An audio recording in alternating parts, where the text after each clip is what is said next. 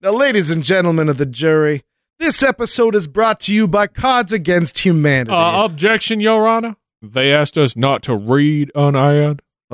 Withdrawn. Enjoy the show. Hi, I'm Detlef Gunderchach, Managing Director of the Whisper Mountain Animal Sanctuary and Adoptatarium. Here at Whisper Mountain, we've got adorable friends and cuddly critters for you to take home for your family and loved ones. All of our furry friends here at Whisper Mountain have been collected by our team of experienced animal handlers here in the Whisper Mountain community. All pets at Whisper Mountain come spayed or neutered and with their full complement of shots. Well, let's take a look at who's available for adoption this week.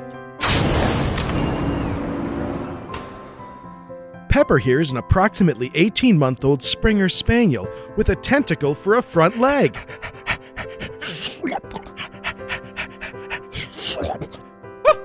oh, Pepper, you're so playful. Ow. And over here we have Misty, a lovely two year old Persian cat whose jaws completely unhinged, not unlike a great white shark, complete with a rotating set of teeth. Meow. Meow. Oh, Misty. Oh, okay, all right. Meow. With each adoption at Whisper Mountain, you'll receive complimentary protective equipment as needed, such as gloves, eye protection, flame retardant clothing, or blast shielding. Now, over here we have one of my favorites Bubbles. Bubbles is a four year old terrier mix whose skeleton, owing to a glowing substance, is completely visible through his skin and fur. How fun is that? He loves Halloween.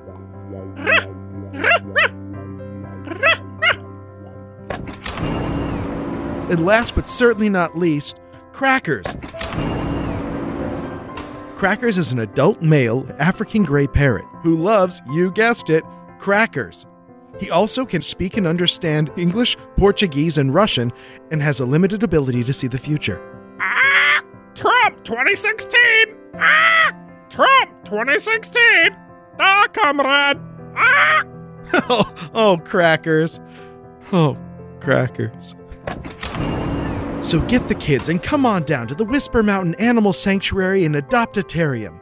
Whisper Mountain Animal Sanctuary and Adoptatarium, located at the base of Whisper Mountain, just two miles from the Whisper Mountain Federal Biological Testing Facility, of which we have no affiliation. I'm, I'm really bleeding here.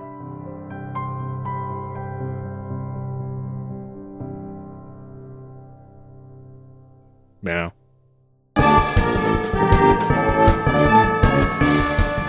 I hear they get a lot of badgers there. yeah. That's it. There, there, there, no extra sauce needed on a badger. Hi, folks. Hello. How's everybody doing? We'll wait for your reply. Yeah, answer me. I'm Dave Stecco. I'm David Flora, and welcome to Blurry Photos, the first sober episode of 2016. That's right. 16. The second episode. this first sober episode of the fifth season. Yeah, We've well, done a couple sober episodes, I guess. here and there. Glad to have you here. Absolutely. Uh, I, I hope that you enjoyed our kickoff. I hope that you weren't disappointed by the uh, the fact that we. I think we. I, I haven't heard it yet myself, but I feel like maybe we we, we kind of held our shit together pretty well. It seems like it seems like we almost sobered up in it, as Uh. opposed to getting worse. Well, we did eat don't a lot of pizza in the middle, which I think saved our lives. Yeah. it- well, we both came out of it roses on the uh, the next day. So yeah, and I, I don't I don't recall if I mentioned this before, but I the day the day of I was like, all right, let's let me let me get in the Wayback Machine and listen to that episode, and was just cringing the whole time and embarrassed. but then I let it go, and I kept listen. I listened to the next episode where we spent a good you know five minutes or so swearing we would never do that again. Mm. I really was really nervous about doing it. I, I kind of didn't want to, but I was like, well, we said we were gonna, so we got to, and then it worked out. Well, I, we we were really smart about it. You know, we Yeah. we didn't do a, a terrible lot of shots. Yeah, We drank eight Guinness between us. yeah. We did do that, but oh, I thought we drank more than that. no, we only had two four packs. Oh well, still but eight. they were that's not- talls. they were tall true. boys. I mean, but, we uh, we drank plenty, and We we, did drank it. a lot, yeah. Um, and it was a more fun episode than the life of a historical analytics researcher. So. So, anyways, we, Yeah. we came out on top. Uh, did not lose a day to it. Happy Yeah. for that. So, uh, hope you hope you're still with us even even afterwards, upwards and onwards. damn right. So we've got a got a pretty good show for you, I think. Here, Yeah, this is one that we've actually been meaning to do for a while, and then we keep, you know, other shows come up or something has someone has a great suggestion, so we keep kind of kicking the can down the road, and the can stops now. can stops here, and uh, this is actually a listener suggestion. a couple of you guys wanted to hear about this in conjunction with a couple of other things that we're gonna that they kind of all tie together Yeah, in this. But uh, if you haven't guessed by reading what the hell the episode's about, we're going to be talking about Plum Island. that's right. Now this is where all of the liberal elites gather. There are no trees, uh, They but pee on nothing. nobody pee, but they poop everywhere. yeah, this is the East Coast East Coast Bohemian ass. Honestly, for a while before I before I looked it up, I kept kind of assuming that's kind of what it was. Somehow. oh yeah, I thought it was like, yeah, this is another place where the elites hang out. yeah. All the all Blow the the lid off of New it. New York liberals hang out here Yeah. and go go Playboy on the weekend. Uh, you know, um, since since I'm the one who brought that up, I did just read a, a really funny article the other day, um, written by a, a woman who in high school spent two summers working as as a server at Bohemian Grove. Mm. and how just miserably disappointed she was in it that it was it's just a bunch of old men getting drunk and pissing on everything they just piss all over the place and drink all day and she felt bad for the people who put a lot of energy into like trying to blow the lid off of it. I wonder if it was worse back in the day when men were more sexist than they are now. oh yeah. Well back when it was no girls allowed whatsoever. Well that's the thing. I mean uh, uh, as we said in the episode it didn't stop busloads of ladies from showing up because you get a bunch of of rich Oh right, drunk guys and she did have a fun um anecdote about Jeb Bush throwing a low grade temper tantrum because they they milkshakes were unavailable when he wanted one. Wow. Yeah, he got he got real mad about it. And apparently the manager get called out and he goes, "Do you know who I am?" And the manager's like, "Yeah, yes, Governor Bush, I I know who you are." But there's no milkshakes available. Who you are is not going to change the Yeah. fact. Yeah, it- we do not have milk it has no or ice bearing cream. on the milkshake a situation. I, I was told there would be milkshakes! Exclamation point. yeah! Exclamation point. So, So okay, so this is not that. Yeah, this is not This is that. not that. Sorry, I feel like I f- that up. No, it's it's a little it's a little more sinister than that. Maybe. Um, well, I'll, I'll tell you. Uh, I, I've decided. Here's what I'm going to do: uh, Uh-huh. is I'm I'm going to throw the the overview and the what we're going to talk about all together, so I don't even have to like go over it twice, like you say I do. So, what are you talking about? what are you talking about? I've never said that before. Plum Island Prove it. is a small 840 acre piece of land. Wait, are you recording this? in, you son of a bitch! will you shut up? I'm not going to let you win ever. There's there's no path that I that know I what? won't. I don't lose. The listeners do. Oh, Plum Island is a small 840 acre piece of land in Long Island Sound, just northeast of Long Island and south of Connecticut. Now, Dave, yes. how much trouble could a little island make? You you ask. Well, I mean, if it's a little island, as long as the island's less than three miles, because I know that a three mile island can create quite can a problem. some- yeah, that yeah. can really kick some shit up. Uh, well, even as small as it is, it uh, it can cause uh, plenty of trouble, uh, depending on who, who you ask, and that the trouble it causes could be dire. Could be infectious. Could Um, be high voltage. grease lightning. oh, While it's branded as hosting an animal disease research facility and small nature preserve, the conspiracy scuttlebutt holds that this facility is home to more sinister science than just trying to fight foot and mouth disease. Theories abound that the island has labs devoted to biowarfare research, animal testing, and mutant creation, ties to mad Nazi science, and maybe even in mutant human testing. Hmm? The mutant theories stem from multiple reports of strange creatures washing up on nearby beaches, starting with the now infamous Montauk Monster. oh yeah, that weird thing. And including at least one report of a human with strange features being found as well. We'll be taking a look at what's going on then and now with Plum Island, the Montauk Monster, and the possible birth of Lyme disease. Yep. Is there a cover up by the government to conceal corrupt science? What has washed up on nearby shores? Or is it all just blown out of proportion, baby? We're not all going to die after all. Well, you never know. We're all going to die. All right, let's talk about the history of this thing. Yeah. We'll get to, get to some of this before we get to some juice, some Hugo. By the way, I, I looked up scuttlebutt.com. I was curious as to what that website would be referencing. Strip club? No. Like, give me top three ch- top three guesses. What do you think scuttlebutt.com is a website dedicated to? Well, it's either well, uh, my first guess, obviously, I just guessed strip club. uh Uh-huh. second guess is like a a, a gossip uh, column or or See, that's what I thought too. something. I thought that I thought because it always seems to be like, you know, two guys like in at a military outpost. Hey, scuttlebutt is that the commander's moving us to the front. You know, Mhm. I thought that it would be like, um, you know, military you know deployments or or you know like a military Right. gossips thing. Yeah, third Uh, choice. Third third would be some fucking uh, character on a sci-fi show. Oh, nice. No, it is. It's the Midwest's premier boaters buying guide. yep. Oh, that. yeah, it's indoor boat storage, service, and sales serving Lake Minnetonka and surrounding areas. God, that that makes zero sense. wow. right. All right. Yep. So Not scuttlebutt. No. Scuttlebutt. scuttlebutt.com. So if you're in the Minnetonka area, check them out. All right. So, uh, history of Plum Island. It it has seen its fair share of history for being such a small piece of real estate in the Atlantic. Uh, a small lighthouse tower was built on it in 1827, which helped ship navigation on Long Island Sound. It was called the Plum Gut Light, for the channel between Long Island and Plum Island was called Plum Gut. Would- It's very fascinating. Uh, in Why, 1869, why? Why plum gut? I mean, okay. okay. I didn't go further. All right. I didn't even know if anybody would care about that. In 1869, they built a new lighthouse out of granite. They built it bigger, they built it better, which still stands today. Fort Terry was built on the island in 1897. Hey Uh, guys. Fort Terry here. A strategic point at the entrance of the commercially active Long Island Sound. That's what Fort Terry was.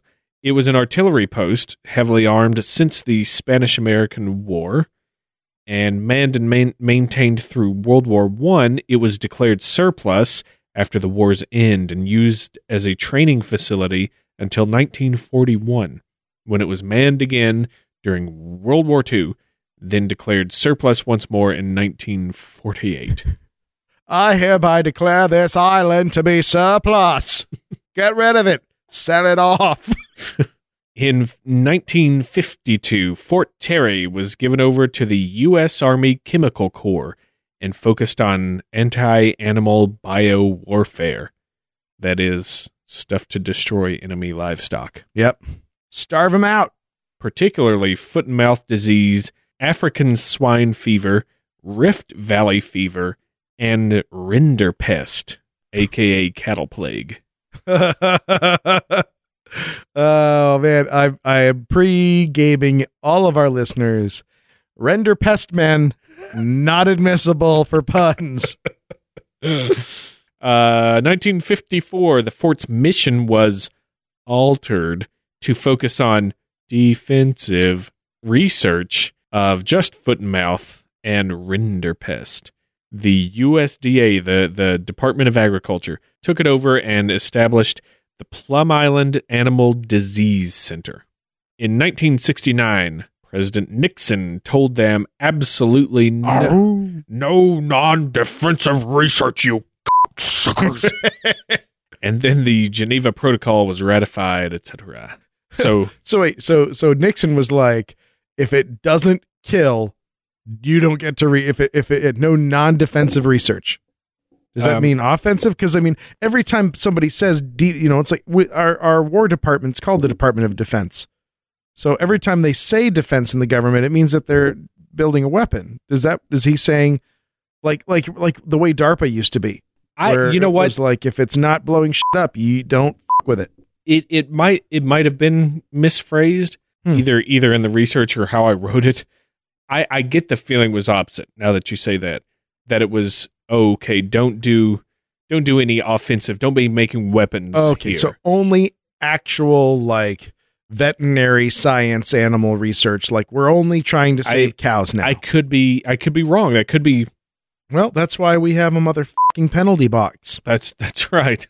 which I, I- have re- to go to at the end of this episode. I've written it I've written it this way and and so therefore I I can't back it up. But it was it'd be a little weird if if he said only focus on biological warfare and then the Geneva Convention happened. That's true. I mean, because if there's one thing we do is we assiduously adhere to all of our treaties. Jeez. Wow, listen to that. Did you just hear me conspiracize? Uh, you did it. I You did, it, buddy. You got me. In 2003, the Un- United States Department of Homeland Security took over the island and continued to let the Department of Agriculture conduct research there. In 2008, Whoa, whoa, whoa, whoa, whoa. Back the train up.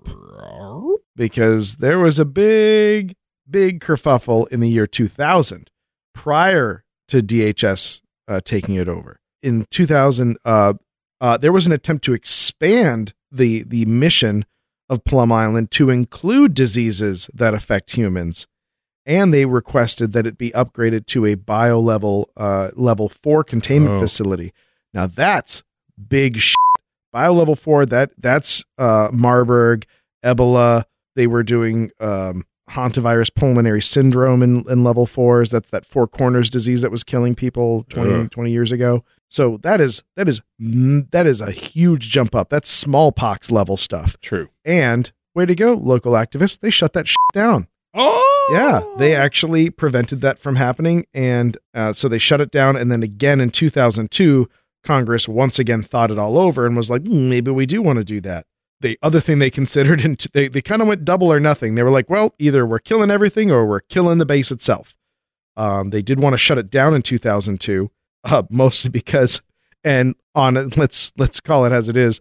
I- you know, if you're of a conspiracy bent, and even I kind of think this, like foot and mouth disease is not that big a deal. They were spending a ton of money for this remote testing facility, and even Congress uh, decided that foot and mouth disease was uh, was such a, a, a non-starter, such a n- unlikely gigantic plague upon the earth that it didn't not uh, that it wasn't worth uh, sixteen the sixteen point five million dollars the government was spending on it every year. Huh. I mean, that's a ton of money. So uh, Congress actually was like, no, no, thank you. That's weird. I never saw anything that said they didn't. I, I the things that I saw was that they were like, yeah, uh, foot and mouth disease is serious because it can wreck the economy if it gets out of hand. Well, and and here's the thing: as anyone has ever seen anyone in Congress argue, it has not. It doesn't necessarily have to do anything with the reality of the situation because once Congress defunded it, it got transferred instantly to the uh, Department of Agriculture, and from there it was a hop, skip, and jump to the D to DHS in 2002. So, I mean, again, conspiracy times. Maybe it was just an elaborate way of transferring ownership with the least amount of hurdles Maybe. because But, yeah, I mean- they they did definitely defend that site for a long time as a foot and mouth uh, research They, place uh, until they up and said, "Eh, probably not. Get rid of it." That's weird. They, I mean, that it kind of wrecked. I feel like it was the economy of the UK for a little while because it got out of hand there. Because with foot and mouth disease, I think- are you thinking of mad cow disease? is that what I'm thinking of? Yeah, that's the thing that messed with them in the late '90s. I thought there was a. Oh, maybe maybe it is. I uh Prion disease, I thought the thing that I Creutzfeldt Jakob. read was about uh, the disease itself gets in the lungs and settles in there and grows and then by the time you notice any symptoms which appear in the hooves and the mouths and stuff it's too late and the entire herd's affected and the I- mortality rate is like almost 100% I want to look it up right now, but I think you're you're mixing up Hmm. uh, hoof and foot and mouth disease and anthrax, which is a cattle disease actually, and a badass band. Um, yeah, I don't think it has anything to do with the lungs.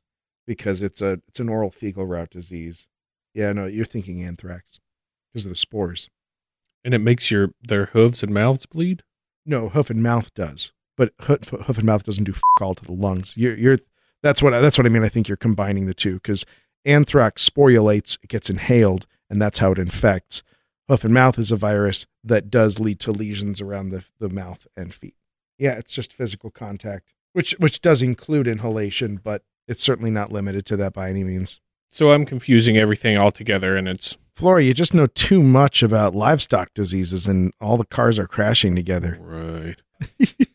so, well, it, it it just surprises me that um, they would take a, a kind of laissez-faire attitude with with, with that when when it, it could st- Yeah. the, this sort of disease could devastate the uh, a big industry. It, it could be, because the the thing that makes it so dangerous is that it is extraordinarily transmissible. Just physical contact or even proximity, it can aerosolize. It can.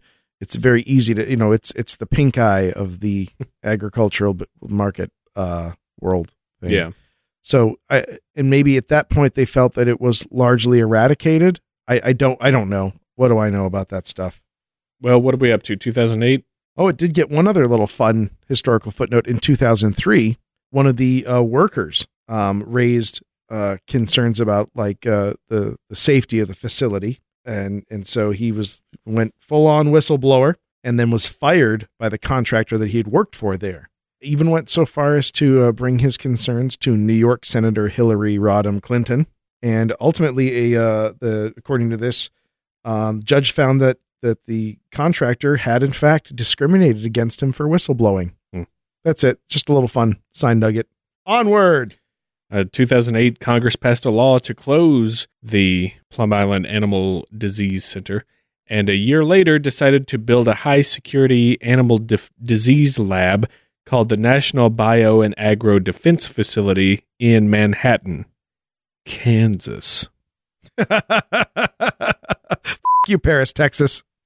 and they and they also wanted to move the uh, Plum Island Animal Disease Center there. The island was put up for sale. However, between 2013 and 2015, legislation after legislation is put forth to preserve or sell the island. It's kind of in flux right now, so plans may be on hold to build the facilities in Kansas. So let me ask you this then: If it's such a, a white hot uh, secret research site, why would they just be willing to sell it? I mean, it's not like they left all the equipment in or anything like that, but there's still, I mean, there'd be below ground infrastructure and things you can't remove. I mean, just the amount of air circulation systems would leave, even if you pulled the ductwork out, you know, structurally, you would see where all these things went. Seems like a, a bad way to hide a secret.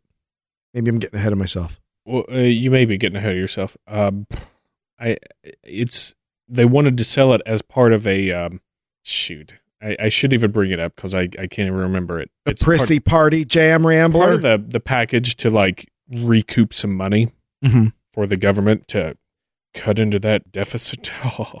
anyway, it's all for Klimt right now. So so if they if they sold it, not only would they be saving the 60 16 and a half million dollars annually that goes to it. Let's say they sell it for another 30 million dollars the whole island. If that. So now you've offset the interest of the deficit, uh, the interest on the on, on our on our debt for uh, 9 hours. nine minutes. B- well, I would think that the spending that was going towards it would just get transferred over to the Kansas facility, and then more would get added to it. But that's, That's not what we're going to talk about because and and here's the thing, uh, an island is at least isolated. right, right, and and we'll get back to that. But uh, that's kind of the timeline of what we're looking at for this little little island. Let's talk about the conspiracies that go into this. Now, once the government took over the island in 1954, security tightened pretty strongly, and no one without clearance was allowed on it. And this inevitably led to ever growing concerns about the secrecy of the facilities by John Q. Conspiranut, as anything that isn't transparent is actively out to get you. You say conspira nut. I say conspira not. Boldly exploring. Typo or type no? I don't know. that that didn't work out as, as I had hoped. So yeah, in, in- anything that they can't see right in front of them is is out to get them. it's probably ISIS. And the things that are transparent are only that way because the NWO wants to taunt us. Mm-hmm. You can't win, world. That's why they put it out. They like to they like to hide things in plain sight so they can laugh at us. Sight. Anyway, after 9 11, uh, the Department of Homeland Security took over the island since it was a possible target of biowarfare. Makes sense. Mm-hmm. In their assessment of the security there, a report was released which pointed out many problems with the security of the facilities. And this only fueled controversy since the place had been in operations for so long and people suspected with such poor conditions anything could have gotten out and gotten to the public. Hmm. So this is where we meet our old friend Lyme disease. Yeah. I have a friend who just got diagnosed with that. Took, Ooh, took her a long time to get to that point too, because it's certainly not the first thing they check. that's bad. Yeah, Where is she at? West Coast. She lives in California. Hmm. So, Lyme disease is an infectious disease carried by certain types of ticks, especially deer ticks. It's primarily caused by the bacteria Borrelia burgdorferi in the United States and by Borrelia afzelii and Borrelia garinii in Europe. And Asia. Symptoms include headache, fever, fatigue, and a distinctive rash. Looks kind of like a bullseye on a target. It's named after the town it was first diagnosed in, Lyme, and Mhm. Old Lyme, Connecticut, in 1975. It was originally thought to be a type of arthritis due to the symptoms. There's joint pain in there too. There's a there's a whole list of bad shit that goes along with with Lyme disease. oh yeah, These are just yeah. Lyme disease things. is a dump truck full of fucking a. It just it, it is it is not your friend. And it, the good news is it's treatable. It just takes a long time, and no one's happy while it happens. Since it was diagnosed relatively recently in a town not even 10 miles from a facility said to be researching animal disease, the theory started to spread that it was man made, or at least genetically engineered from an older form, and now out of control. Right now, uh, let me let me jump on this right now because this this is the thing that happens right now. For example, even as we speak, uh, Zika fever, Mm. and not not the actual disease, but like the the the the flip out about Zika. Which, uh, listen, I'm that is a real fing disease, and it is not playing games. It's extraordinarily transmissible, and every time a disease comes up that people are alarmed by, the assumption is that it just popped out of nowhere that it just oh it something mutated and now we have this. That is it's and that is excruciatingly rare. So almost to the point where the few times people think that most people agree that's what happened that still probably didn't happen. I mean, i'm thinking of like filoviruses um, like marburg and ebola um, that were really identified from very isolated samples. But that could have those diseases could have existed before, but their mortality rate is so high and they activate so quickly that they could have just killed everybody who got it. There are there's a really great um, and scary story about a um, Brazilian army platoon that was on maneuvers in the jungle that contracted a disease that killed everyone in the platoon but one guy. Like they couldn't even hike out in time, but the one guy who made it out didn't contract it, and to this day, no one knows what the hell that disease was, but it's something in that jungle's got it. Hmm. And so, same thing I mentioned before the um, hantavirus pulmonary syndrome, the the Four Corners disease. Initially, uh, people thought it was targeting Native Americans, and it turns out it's a very it's called an arenavirus, a very old kind of disease. And during the Korean War, they called it trench nephritis, and this one just happened to have a lung uh, uh, uh, a respiratory contingent to it, so people their lungs would fill with fluid and would kill them. But even the uh, the native tribes in the area knew that if there was a particularly wet spring, there'd be a lot of pinion nuts, and people were probably going to die in late summer because what happens is mice are the uh, the vector for this particular disease, um, and they they urinate. The virus is in the urine. The urine dries and crystallizes all these people who died had been sweeping out their homes. There was cleaning going on. Kicks all these crystals up in the air. They get inhaled. Boom, hantavirus. Um, and which The you know, lesson is never clean. never ever clean. It can't help you. But people thought, oh my God, this new killer virus just emerged out of nowhere in the four corners. It was a very well known disease, uh, or at least, um, and it was actually something of a, a, a statistical anomaly that just happened to kill a few very healthy people in a very short amount of time. But people had been dying to it, and it had been misdiagnosed as pneumonia or any number of things for a long time. Uh, which it brings us to come back around to Zika. Uh, Zika also had been identified a long time ago, but it is only now that this the, they're they're understanding some of the the more devastating effects of it. And so I don't know. I just want to throw that out there that it is extraordinarily rare that a disease just pops out of nowhere with no back history to it. But any disease that is well known in a certain area, given and and we've seen this. I mean, ask our our buddy every single European explorer. Once people start moving better, diseases that really didn't do much in one area of the world can have devastating effects in another. Mm. You know, because of of, of herd immunities and things like that. So. Just putting that out there that, you know, and like you said, the diagnosis of this is so difficult. I mean, even now, even Yeah. today, you know, 40 years after they determined what this disease is, um, you know, my friends spent months going to doctors and getting tests before they finally figured out Lyme disease. Yeah. You know, it's a tough one to call. Because if you don't get the rash, Yeah, that- exactly. you know, that then you've got well, you've got joint pain, fatigue, headaches. Oh, right? Do are you, have a- dehydrated? yeah, and You this know, do you have an autoimmune disorder? That you know, you can house it. Call Yeah. it lupus for a while and see what happens. You know, it's a hard one to diagnose, and it's you, and you you can't very easily get into the Wayback Machine and then retroactively diagnose all these people who may or may not have had it for the you know hundred years leading up to 1975. So I, I that's I'm just that's my two cents about. Oh, this disease came out of the no. The government invented it. We're Came out of the what? no, did- I can't even say where. It was too much. I got scared in the middle. keep keep in mind this is this is the government that can't even get the TSA to work right. I don't know that they could build a disease, a disease from scratch, but Well, the it, it's funny because the island it, it was meant to be a safe haven to practice this research. What with the the tides and the winds and the isolation and all. the tides and the winds and the isolation. and all. No.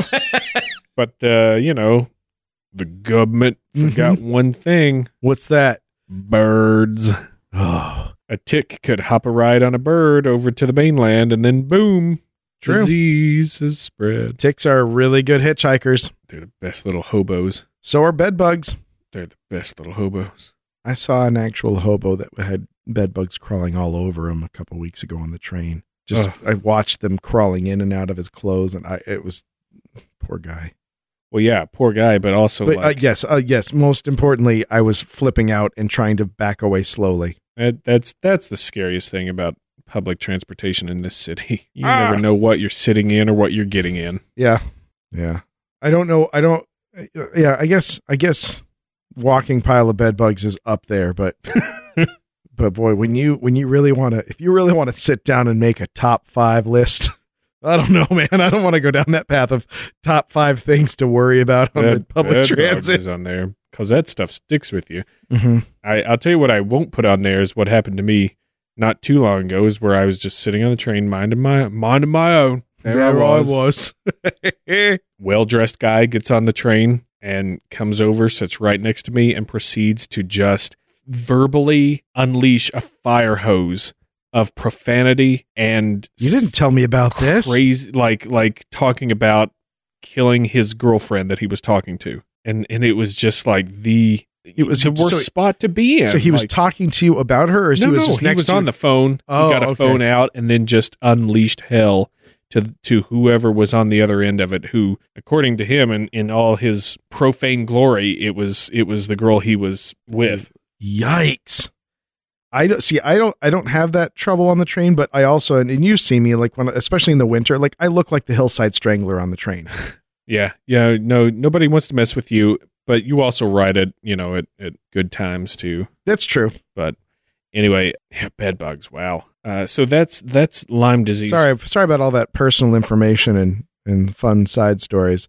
I thought they added flavor. Now this this conspiracy is tied to another The Lyme disease conspiracy is tied to another about the island, which says that a Nazi scientist was recruited via Operation Paperclip Yes. after World War II. I feel like play people playing blurry photos bingo all just went, mm-hmm, Oh, there it is. To work on bioweapons in the facilities on Plum Island. Erich Traub was a German scientist who worked directly under Heinrich Himmler as lab chief of the Nazi bioweapons facility.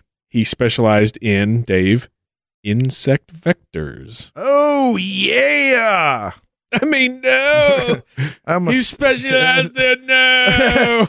Oh, it's such a cool subject to, to be specializing in because there's all the no. Since he was a leader in foot and mouth and Rinderpest disease weaponization for the Third Reich, Neither of which are insect vector-borne diseases. That's pretty funny. What else uh, would he be working on for our government than some kind of vector-borne disease? Now, in 2008, here's here's another piece of the old. If you want to, if you want to, of the old pie, if you want to stick your, your finger in and pulled out a Or, pull or, out any- a or anything island. else. I'm not here to judge you. In 2008, a weird-looking animal carcass washed up on a beach Yeah. near Montauk, New York, which is at the very tip of Long Island and southeast of Plum Island. A few locals found the carcass on July 23rd and took a photo, which you can find no shortage of Oh. online. Everywhere. People use it. It. You know what? I see it. I see it show up in the weirdest, dumb places. Like for it's always for clickbait because it's Mm. such a weird picture, but it's like your neighbors have refinanced their mortgage. Find out how. And it's I shit you not, Montauk Monster. You know, like that's always that Yeah. weird. You know, Yeah. yeah. If it's not that, it's like boobs or something. right. Yeah. Yeah. Now, uh, a not too serious article was written up in the local paper and joked that it might be a mutant experiment from the old Plum Island Animal Disease Center. Bad move, bro. Yeah. Bad move. Whoops.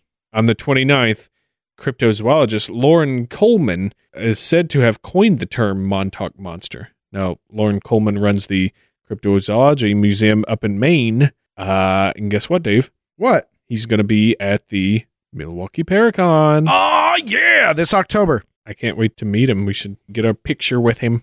Now, the carcass disappeared, adding to the mystery, but analysis of photographs of it turned up some interesting theories from different scientists. I, I gathered that it was about the size of a, a cocker spaniel, give or take. Yeah. It was hairless, decomposing with a mottled brown coloring. Uh, the torso looked pretty solidly built, and the hind area was a little fatter. Mm-hmm. It had been dead for a while. There was some bloat going on there. Yeah. Had a, a had a medium length narrow tail, and the skin around its mouth was rotted away, revealing sharp teeth and an almost beak like shape. Now that gets people pretty hung up Yeah. in this. An analysis uh, from folks turned up the following. Now somebody said, "Well, it's a raccoon," but then somebody else would come along and say, "Well, the the legs appear to be too long in proportion to the body." Like raccoons have long long arms, but this one looks a little little off for the proportions. P.S. If if you're wondering why this isn't a raccoon, you can Google naked raccoon, and yeah, you're to get some furry shit in there. Just deal with it. But like, there are you know some diseases. There are such a thing as you know raccoons can get things like alopecia. A raccoon without its fur is straight the f- out of like Jabba's palace. It is the most sci-fi alien looking weird ass thing. Clearly, Flora, you've never seen one, so I'm going to show you right now. Jeez. Right? Well, it it, looks like a, a a pink cat with a long nose, but every like all the tips of the extremities are black. Yeah, it's also got an an enormous amount of junk in the trunk. If it, if you're holding it up to a cat body style. Oh yeah, it's it's pretty fat, but it's pretty wild. Um, some people said it's a sea turtle. Well, that's funny because sea turtles don't have fur or teeth. Right? Some people say it's a rodent. Now, now you might be uh, willing to give this one a, a a try, just with all the humongoid rats that live in the the sewers of New York. just imagine the the dog sized rats, you know, Ugh. and the rat kings and the pimps and chuds. Uh, well, you know, rodents have two large, distinctive incisor teeth in front of their mouths, and the this picture clearly doesn't have the the rodent teeth. You know, you could even say, well, maybe it's a, a beaver or, or you know something like it's beaver esque, but no, it doesn't have the teeth Right. for for that sort of thing, unless they're missing, I guess. Uh, but Y- yeah, I, I guess mm, maybe. Now, some people said do- it's a dog or, or a coyote or some kind of canine. You know, it, it does look dog like, but uh, they said the eye ridge and the feet don't match for, for a, a canine species. To me, it's the snout. Like, it doesn't have that kind of elongated snout that a, a dog's skull would have. Well, and that's and that's the thing that's that's kind of setting off everybody about that is that it it has the what what uh, you know again that beak like uh, appendage. So- but yeah, so that's I mean, and I think we'll we'll definitely come back around to that because that I think that is the big sticking point. I mean, it's creepy looking as f anyway, but it is really the the shape of the muzzle that is that is most Hmm. bizarre here, and and we'll definitely come back to that. Yeah. Uh, and lastly, some people have put out maybe it's a sheep, but, you know, sheep don't have sharp teeth. Also, sheep have hooves. Yep. This thing has like little toes, toes and claws. Now, the conclusion that people started coming to what was that it was a bloated raccoon. Like Mhm. that was the thing that fit the best. Then other creatures started washing up. Uh, one in 2011 washed up in Northville, New York, which is a little farther southwest of Plum Island, and then one in 2012 under the Brooklyn Bridge, which goes back to my Rat King. yeah. Don't hold me to that, everybody. I know a, a Rat King is actually a collection of, of rats made up into a huge. No, buddy. blob. Go into the penalty box, motherfucker. All were said to display similar characteristics to this Montauk monster. But the weirdest story to come out of this freak fair came in 2010 when a security guard was said to have discovered a man's body on the southwest beach of Plum Island. It was apparently that of a partially decomposed male, six feet tall, large build, and very long fingers. And apparently also had five holes drilled in his head. Each more delicate than the last. And then the story goes that men in biohazard suits took the body away, which I, that doesn't float much of my boat because I wouldn't want to touch something like that. there actually there's there's not a lot after that that I could find on this. Everything just kind of has the same article that's that's referenced, same same newspaper article, and eh. so if if you've got something, maybe we can save it. But just a couple more things here under the old conspiracy belt. Things that add fuel to th- to the conspiracy are the supposed practice of shooting deer that happen to swim ashore by snipers. Now, that doesn't necessarily constitute a, a conspiracy because if you're running uh, a, a, a laboratory that specializes in diseases for animals, Yeah. plus a nature preserve and yada yada, you know, you you don't want things swimming in from the mainland and going back out. Exactly. You- you- deer can absolutely uh, carry hoof and mouth disease. You know, up until it was. Which, which, by the way, did we mention this? That rinderpest is eradicated. It's gone. Is it? Yep, hundred percent. They declared it in two thousand one. that puts the scorecard up to smallpox and rinderpest. With smallpox making a comeback. Yeah, the two, the only two diseases we've ever completely eradicated. Hmm. So good for us. plague. Uh, but the uh, the the moral of the story is, I think that makes perfect sense. Sure. If you're if that's what you if you have a quarantine facility for a disease that a deer could carry, yeah, kill all the all deer. Didn't you? You had to do wolf hunting, didn't you? Nope, You had to watch people do wolf hunting, didn't you? nope. What am I thinking of? I thought you had to go out and I- shoot something I killed ground squirrels, ranch. not wolves. Oh, That would have been-? I would have been involved. They would have killed me. No, I shot ground squirrels, but not for like any great reason. They just needed to be controlled because they were Mm. with the cattle. That's what I'm thinking of. Yeah. I made you way cooler than you. Yeah, are. I know. I know. I was not that cool. yeah, I was. It could have been a BB gun, and I would have got the job done just fine. I was not a dangerous, man. I was airsoft. those that shoot the disc. They don't make those guns anymore that shoot the discs. Remember The foam kid? foam discs. No, no, no. The little plastic hard discs. Oh, I had the Ninja Turtles pizza shooter mobile. That shot discs out. That was pretty cool. Pizza discs. They were supposed to be pizzas. Pizza was a weapon to the turtles. Although I I had never understood why they would want to waste pizza like that. I guess it's the foot, man. I just Um, want to know how far you're going. I, I was like, I want to stay like like neutral, but I was like, keep going, keep talking about it. Here's one in 2008.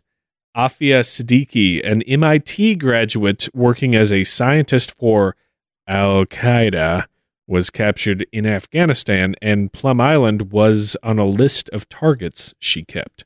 Heyo. That is a apparently verifiable thing. And then finally, and maybe not finally, but firstly, for all this shit, the 2004 book Lab 257: The Disturbing Story of the Government's Secret Plum Island Germ Laboratory, No! and how long idiotic titles are unnecessary. yeah. Colon. Colon. The reckoning. Uh, so so there's your conspiracy for you. Um, Yeah. I've got uh, I've got a few explanations here with the facility itself, Let's- with Lyme disease. Let's start with the Montauk monster. Oh, you want to start there? Okay, I mean, like we, we just brought it up. Let's let's put it back to bed. okay. You want to know what it is? Well, go go for it. Motherfucking coon, son.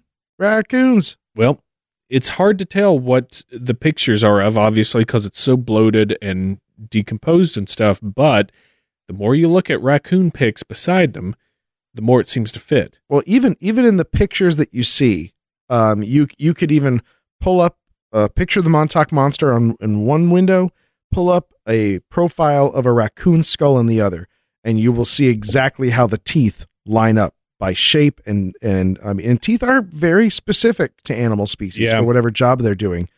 Um, and what you have is a decomposition to the front of it. It eroded the front of the the the skull the, and you can see there's like almost a yellow cartilaginous point that you know where people call like the beak like projection.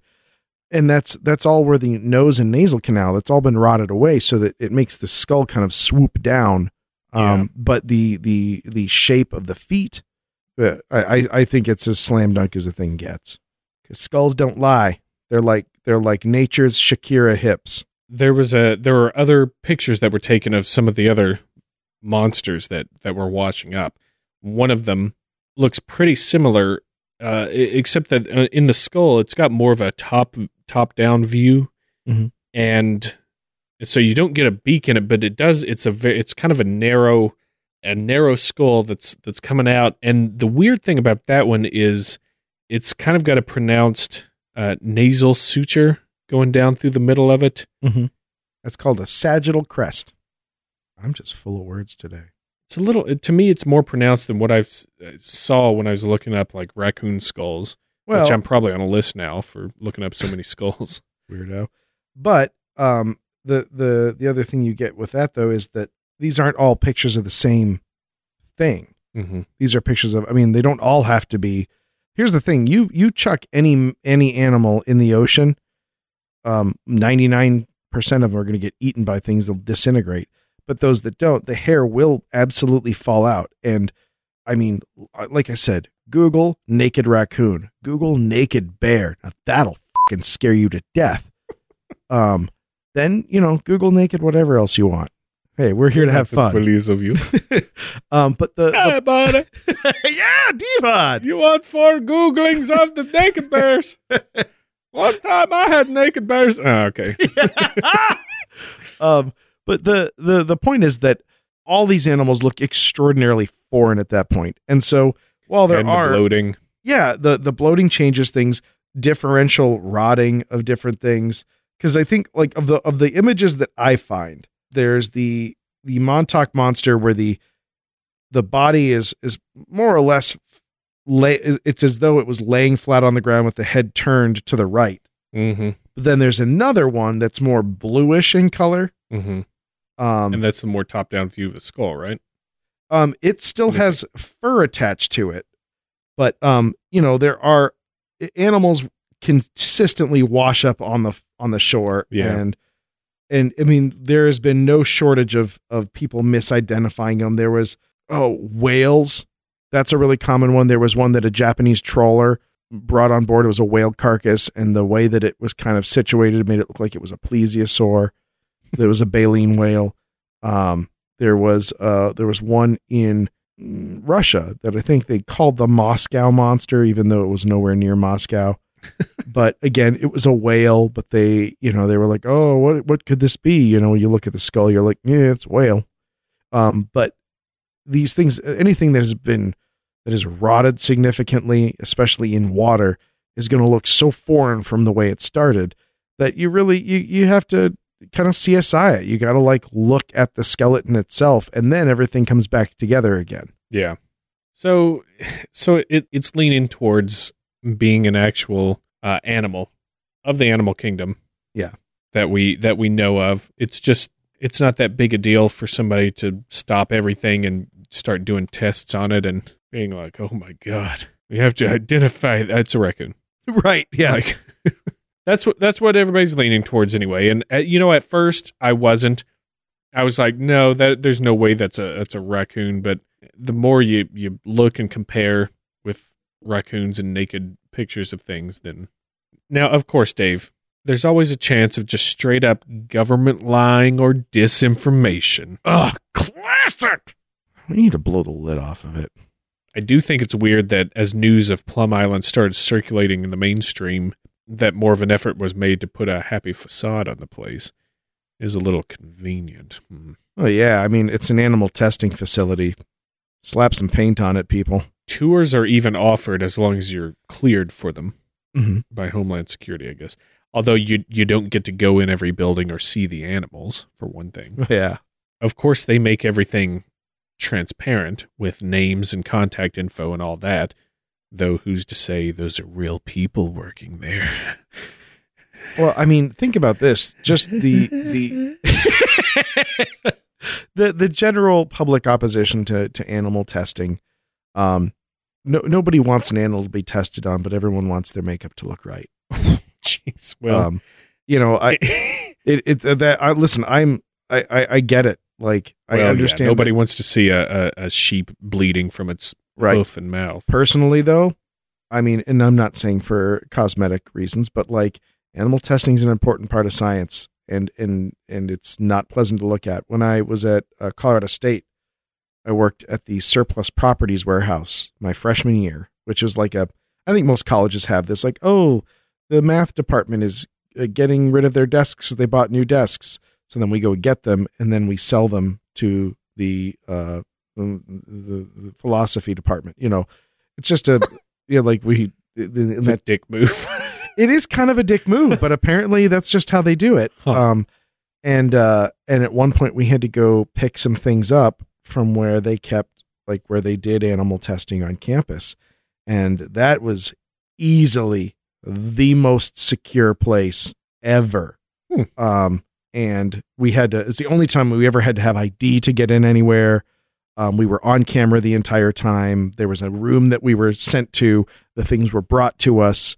And you could you know hear kind of some animal sounds here and there in the building. And um but yeah it's they they don't whenever animals are getting tested and i think i think 90% of that is to keep people from you know trashing the joint or you know trying to stop it.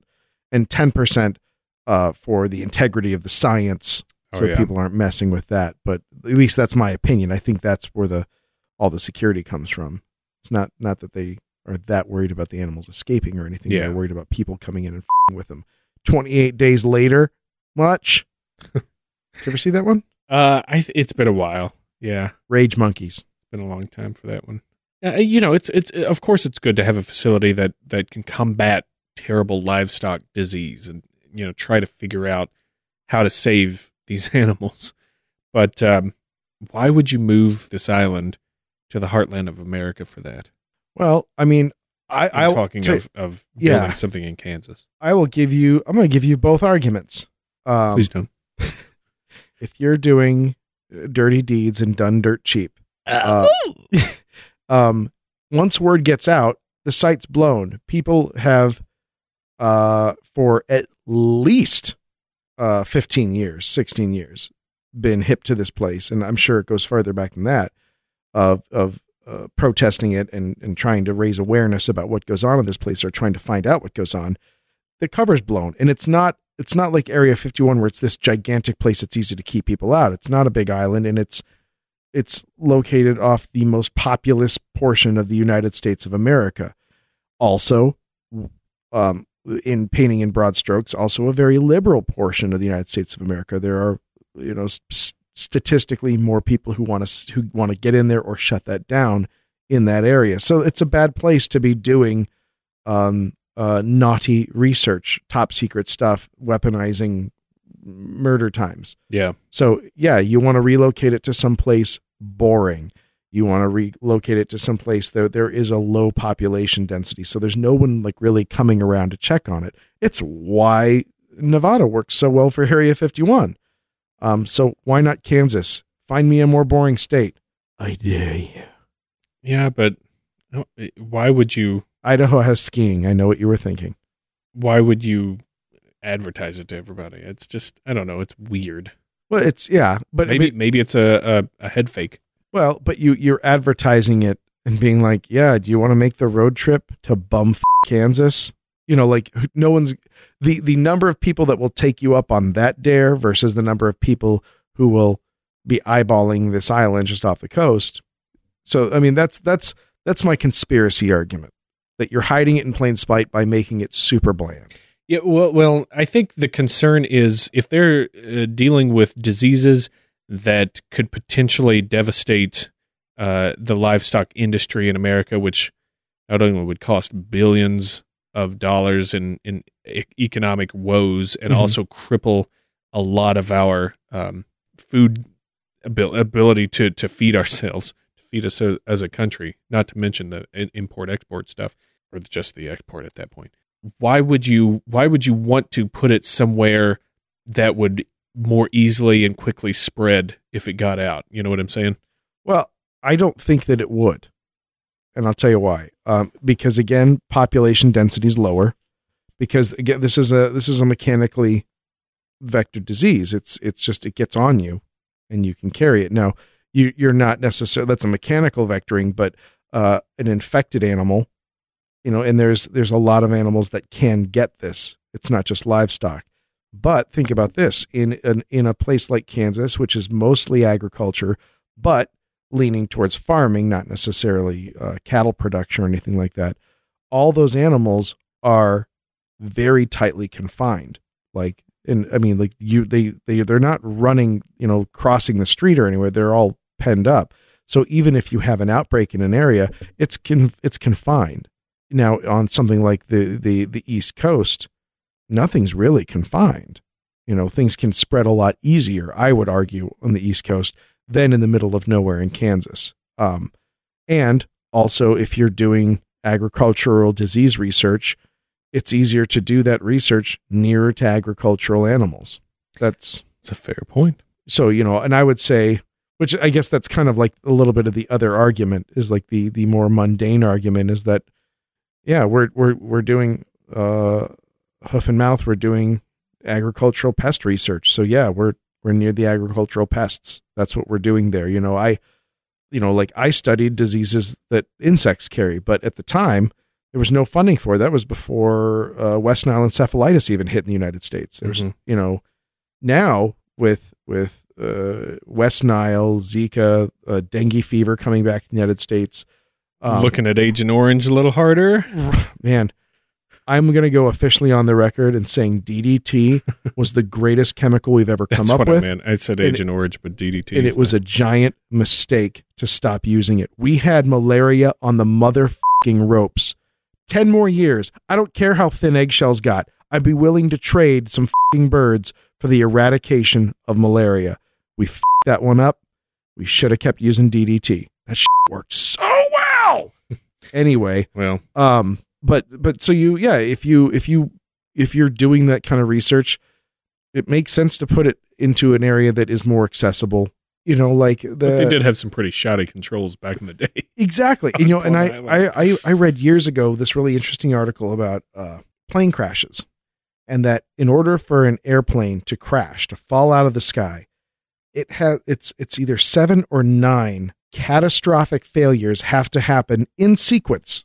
You have to roll snake eyes nine times in a row for an airplane to crash because there's so much safety and redundancy built into these things.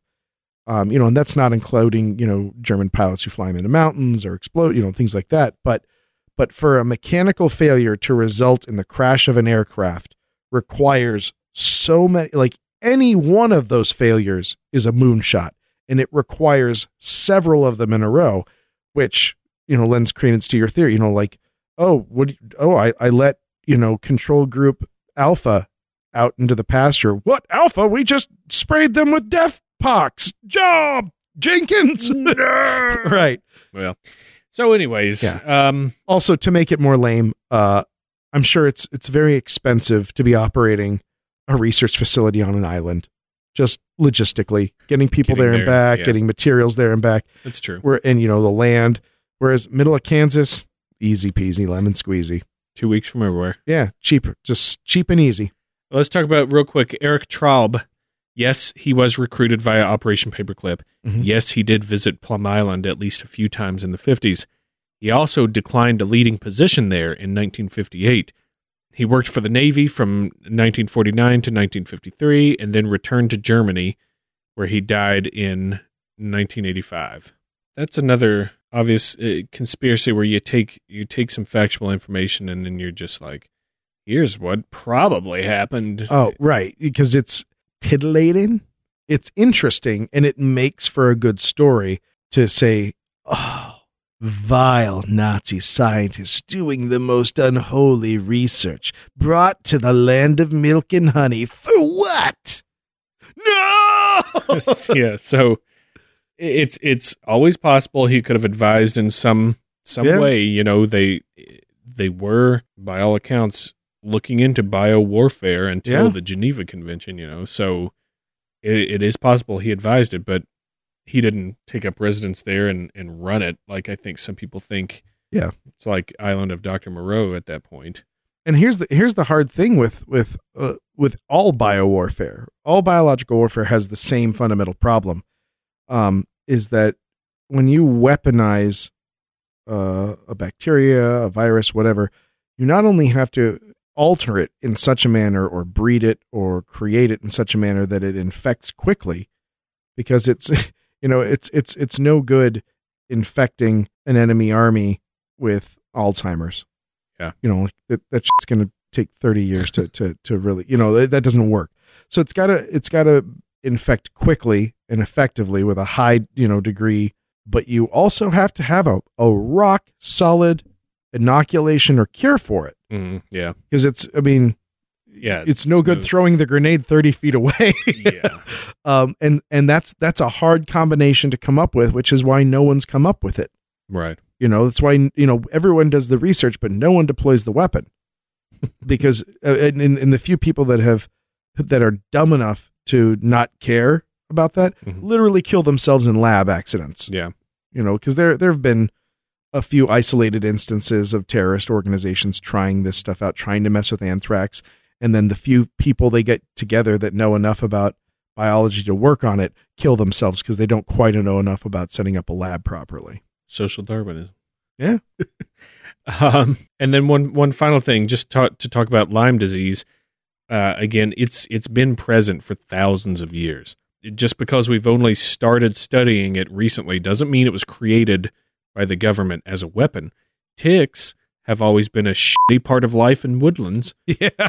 A a quote from an Englishman named John Josselyn in the late 17th century said of New England There be infinite numbers of ticks hanging upon the bushes in summertime that will cleave to a man's garments and creep into his breeches, eating themselves in a short time into the very flesh of a man. I have seen the stockings of those that have gone through the woods covered with them. Although not exactly a definite description of Lyme disease, it's thought that Reverend Dr. John Walker did describe symptoms after a visit to an island off the west coast of Scotland in 1764. He describes a disease with exquisite pain in the interior parts of the limbs and of the tick vector itself, which he describes as a worm with a body which is of a reddish color and of a compressed shape with a row of feet on each side that penetrates the skin. One more for you. Even Otzi the Iceman was said to have the, the presence of the DNA sequence of Borrelia burgdorferi from 5,300 years ago. Told you. So that shit's been around. It's not, and Yeah. unless they just try to improve it to make it deadlier, it's Right. been it's been doing its thing. So They unleashed it on campers. of course this is this got kicked up even more when old Jesse Ventura uh, did a show on it. Literally have it up right at this second. Yeah, I watched it. Oh, I haven't watched it yet. I just want you all to understand that Lyme disease is a product of the federal government. I can't find a captain to take me across this sound unless the Coast Guard's following us. I no longer have the protection of the United States government nor the SEAL team with which I proudly served. There's a whole kerf- kerfuffle with him not like calling himself a SEAL, but he was actually on the demolitions t- team. He was a frogman. He Oh, didn't yeah. go through the extra training. Didn't be he a SEAL. punch somebody about that? Oh, pro- I'm sure he punches everybody about that. But like, I actually like Jesse Ventura. But there's there's people that that are sticklers about it, and then there's people like, well, they kind of disbanded the Frogmen shortly after, so they all just became SEALs anyway. So who gives a f-? So, Right. anyways, but what it, what is his show called? Conspiracy Time Funhouse. Uh, it's called Conspiracy Theory. with, With Jesse Ventura. I'm sick and tired of not knowing. So that'll do it for us uh, for Plum Island and a very isolated disease housing Ugh. Nazi scientists keeping nutshell. Ah, that's a good one. Yeah, yeah, lots lots to talk about with with these. Flora, will you get the tweezers? Oh no, I'm looking through my. After romping through this episode, I'm checking in my hair. Oh no, you I don't think- want tweezers. You want to burn them. well, there's there's those special there's special tweezers that you can get to remove Puns. All right, what do you got? I have a uh, uh, it's a research facility where they do um, work on um, it's called shirt tail syndrome, also um, uh, uh, a- ass cracks disease. It's called Plumber's Island. Yeah. yeah. See what I did there? I see what you did there. Now, Dave, back in the 70s, some young hooligans followed their London calling, youths, and put themselves on an isolated island where they found American Jesus and tried to search and destroy all anarchy in the UK. They were punk rock monsters. I was wondering why on earth you were researching the Clash and the Sex Pistols, and that is why. Not Montauk, punk rock monsters. Oh, see, that's that's hilarious because uh, there's a there's an island a little further up the coast, a little bit better neighborhood. Things are a little more expensive but safer. Where, uh, for the most part, I mean, any any given weekend, they have concerts, and you know, it's uh, Trisha Yearwood, Celine Dion, Madonna does just her classics. It's Mom Rock Island. There's an illness that strikes people who like scurrying around on rock walls and boulders. Mhm. Uh, they use ropes and carabiners, but they get these weird rashes and a lot of joint pain. Yeah. It's classified as Lyme disease. nice. Them's puns. Them's puns. And now we relocate our attention inland to safe, safe Kansas. we have kept, we've designed it a class four facility to contain all the listener mail.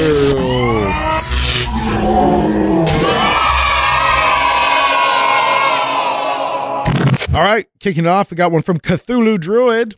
Cthulhu Druid. I'm not drinking officer. Hey, Ooh, he writes, Watcha, David and Dave. watcha. That is British. Know if you need that.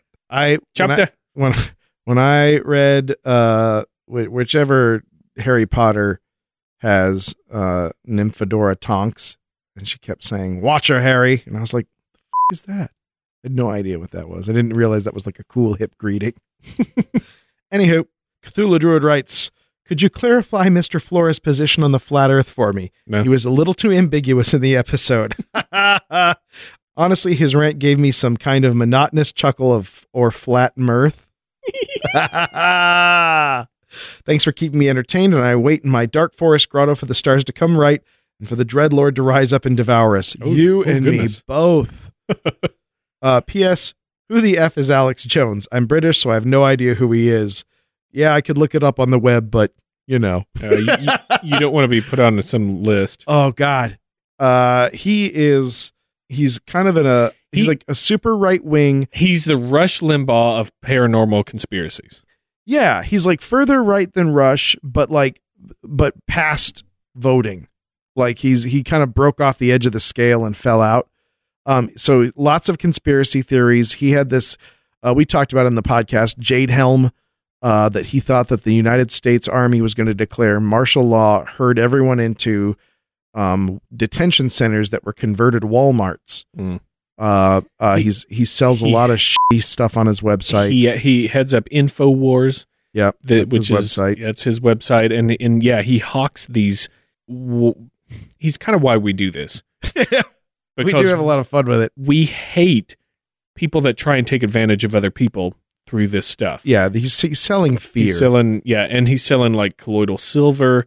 Uh, he's he's got stuff to protect your family, like bug out bag stuff and and oh, and but his re- Tang or something. Like, his real money comes from like insane supplements. yeah, Every kind, yeah, Brain Max three, pancreatic supercharge, like all these crazy ass things. it's and disgusting. he's and he's always railing against. Uh, my favorite thing these days is that he always rails. His whole thing is you know the global elites, Wall Street fat cats telling Yeah. us what to do. You know the but he the supports rich. Trump. Right, that's my point. But he's totally behind Trump because he's the good one. He's he's he's not a global elite. He's not a rich fat cat. He's he's glorious. Gosh, Everything he so, does is is yeah. it's magnificent horse. So thank you, Cthulhu Dread. Thank you. Oh, oh, I, I just put my credit card information into the window to b- buy season passes for me and my friend Don Luke to go to Mom Rock Island. I, I, I love Melissa Etheridge. I can't wait. Uh, we buy, I buy tickets. I'm telling this to no one because I'm by myself in my hacienda.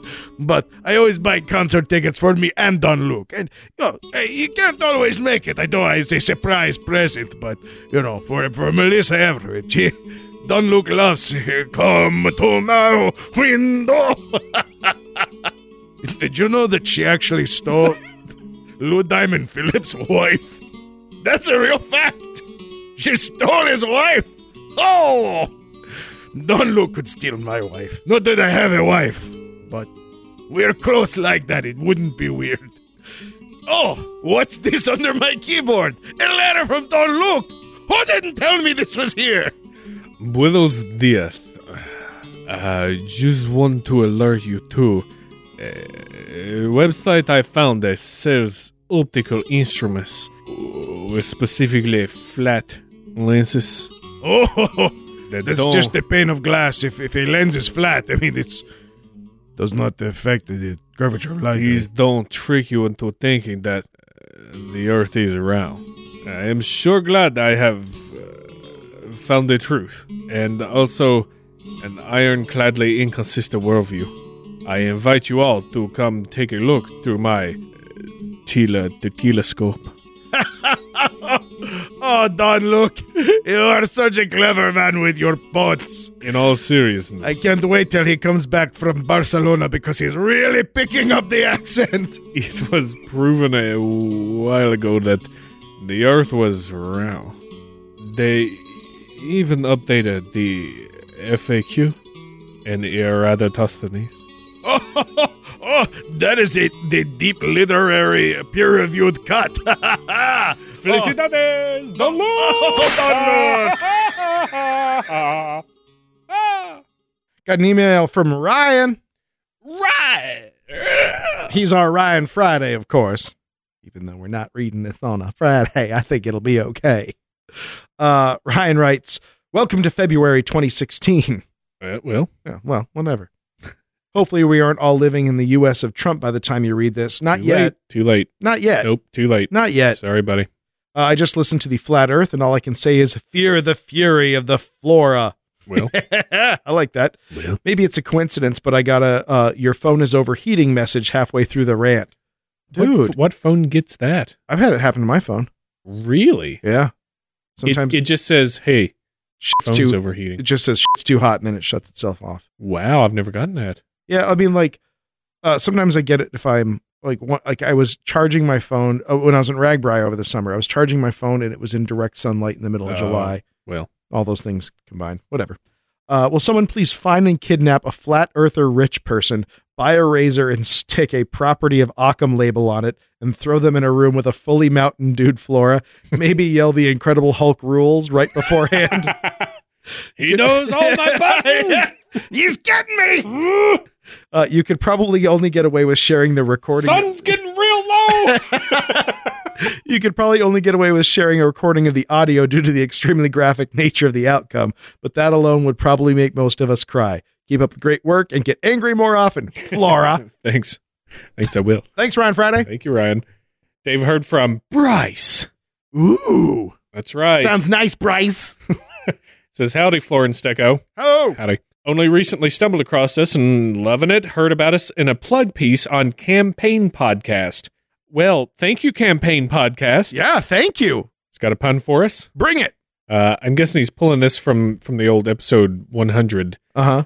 Uh, when when Brinkman Parts goes to that Minnesota uh, church Oh yeah. to find the Holy Grail and runs into uh, runs into not uh, No. John McClane. Yeah. Um, he says, I expect Bruce Willis will keep doing action movies until he passes because old habits die hard. Thanks for an awesome show from a bored Idahoan with too much time on his hands. you could ski in Idaho. We established that tonight. Also, for the verification on your contact page, it asked me to enter any two digits. Where do you want me to stick my fingers exactly? Thank you, Bryce. You cheeky bastard. you cheeky bastard. All right, I got one from Randall Savage. yeah. the learned brother. Oh, yes, oh, brother. Oh, yes. What do you get when you smash the Jersey Devil with a log? What, Randall Savage? The Flatwoods Monster. Yep, yep. I know it's bad, but hey, love the podcast, guys. Keep up the mediocre work. Moose, Moosebird love. Thanks, R- Randall, the graduate man, Savage. Why Dave, don't you take us from- home, Flora? All right, one more here. We've heard from the crypto hipster, Oh! not the cripster. Nope. That'd be weird. Crypto hipster. He's gonna. He's he says he wants to apologize to us. Uh, he's been an avid uh, listener since Spring Heeled Jack Hey, episode twenty four. damn. That's like over a hundred now, dude. That's forever Uh, ago. And he has yet to write in, leave us a five star review, donate, or anything. That's okay. I don't blame you for that. I sit back and just enjoy things I enjoy. Well, he says he promises to be a better pleb of the Daveland mon- monarchy. Hello and best wishes from Jolly, Jolly Old Brightly, and keep up the good work. I will do whatever I can to help you guys keep creating new brilliant content so long as I get my taste. Here uh, you will. Well, good news for you. We're going to make giving us a taste easier. That's right. Any right. second now. We we are we'll tell you exactly how to do it any second. now. right. uh, but he's got a postscript, oh, does he? and you'll like this. It's a not so superpower. I love him. They're like my children's. Perfect hindsight, the ability to know exactly how to handle a specific scenario that you encounter, but this knowledge always comes a day after the event when you can do nothing about it. Oh, God, you need a helmet from all the forehead I've slapping. already got that, dude. That's how I live my life. It's all so clear now. Thank you, the crypto hipster. I found you guys before it was cool. yeah, you did. Back when we were lame. That's true. Thank you, Uh, crypto hipster. Thank you, crypto hipster. Yep, got got a lot more to get to, guys. Um, uh, but then again, You got a know. lot more that that we're not going to get to. Yeah, But we're, we're take that how you will. Yeah, we're going to do what we can. We're, we'll do what we can now. But Dude, let's talk Patreon. let's let's let's get in there. Let's dig in. We are about to launch our Patreon. We have got, as we record this, we have that thing like 98.7% set up. we just have a, a few last little chick boxes and tick blorgs and Bel- belongs. Tick belongs to take care of. Uh, so hopefully it'll be up and running. Um, we have we've we really agonized over this. We tried to make a a, a worthwhile thing. So if you want I think to, it's really worthwhile. yeah, if you want to to help support our podcast, we are ready to reward you with that. That's We've right. got all kinds of shit that you can get for uh, for donating to uh, Blurry Photos, and it will allow us to not only make even more things, um, which I'm hoping will become some sort of lucrative feedback loop, um, but uh, to also just allow us to to to really explore the space, like all these kind of things that we want to do, we can get done, and Yeah. we can also provide things that we've oft promised or at least mused about out loud. That's right. Um, so uh, I'm not going to list them at this moment, but No. uh, so uh, please feel free to uh, support us to whatever degree you want. I mean, yeah, there is a five hundred dollar a month level, um, which we just kind of invented out of pure optimism. Um, It's much much the same way as the hundred dollar a month level and the fifty dollar a month level. Yep. Um, but uh, but but but we've got uh really options for any budget, and we appreciate each and every one of you, and thank you so much for those of you who have been hitting the donut button already. The Yep. don- I, it, I'm gonna- it's delicious. I'm gonna Nope. damn it. Sometimes I know I can't get in the re- the backup machine. Uh, We're so- licking our fingers with each and every one of them. so true. But but just uh, like I said to the crypto hipster, you know, or I'm just glad you're listening. Yeah. You don't have to do nothing, but it'd be nice if you did. But you don't have to. Pre- appreciate that. Appreciate the the five star reviews that you guys give us on iTunes. Yeah. We really enjoy those and appreciate that. We're always trying to get better. Yep. So we're Yeah. we're we're trying. We we're still with uh, Audible trial. dot com, com slash slash blurry photos. photos. Get yourself a free book. Uh, that's that's fun. I am listening to uh, I'm to a book about poker. A poker book. A book uh, written by 14 time World Series of Poker champion Phil Hellmuth, Oh who is a giant fing crybaby. really yeah, hilarious. I'm I'm gonna start in on the second book of the, the Dark Tower series. So sweet. That's that's where I'm at. Well, you can get just about anything on there. Look up something by Nick Redfern if you want something in in, in our wheelhouse, Yeah. spielhouse that uh, is is going to be fun and crazy. Check out stuff by Nick Redfern. He's he's got a lot of stuff that's out there. We'll we'll try and meet him one day. Yeah, Uh, Cam and Kyle are, are friends of his. I'm sure Trying they to- can they trying can to work it out. but trying to work it out. We'll figure it out. But um, uh, blurry underscore photos at, at Twitter, blurry photos on Facebook, Mhm. over over uh, Thildo and, and running and uh, and also the store. the store. Hopefully, Truth be told, our our our, our hang up with with Patreon is is virtually identical to our hang up with the store. So I feel like if we have one solved, we'll have the other solved. Is that right? Not um, really? Not now. Okay. It- we we hit a new snag today, Oh, just that's like a day or two before we're we're launching. Yeah. But we should be able to get it resolved. Hopefully, it's it's up and running by this time, or else this is just going to be a gigantic waste of time. Well, if not But- though, that means that we're like again, it's it's it's not easy to like Start a business. Like we make dick and fart jokes. We don't know how to negotiate credit card transaction contracts. So sorry. Payment gateways and Yeah. So, so sh- He- just sh- shut up. We just So- want to sell you stuff. So hopefully that's up and running. Uh, more importantly, don't forget live show April Yes. seventeenth, 8 p.m. 8 Uh, p.m. LOL Theater. Chicago. Yeah, it's uh, it's on Lincoln Avenue, just south of Irving Park. So yeah, then we got that coming up. We'll have a, a few more details on that hopefully shortly. And we'll, Yeah, that's Yeah. probably that's probably it. I feel for- like that's plenty of post post fun shenanigans. as always. Thank you to Chicago Podcast Co-op and all the great podcasts you can find on there. Go to chicagopodcastcoop.com and and just Treat yourself. treat yourself. There's there's a whole list. Go go select any one of them. And uh, and I guess I guess that's going to do it for this episode of Yeah, Blurry I think Photos. so. I think so too. I have been David Florime Disease. And I have been Dave the Hinder Past Stacko. Pinchy, pinchy, pinchy, pinchy. Ow, my hind end. Stop pinching my hind end. Come to my window. Come visit with the light of the by.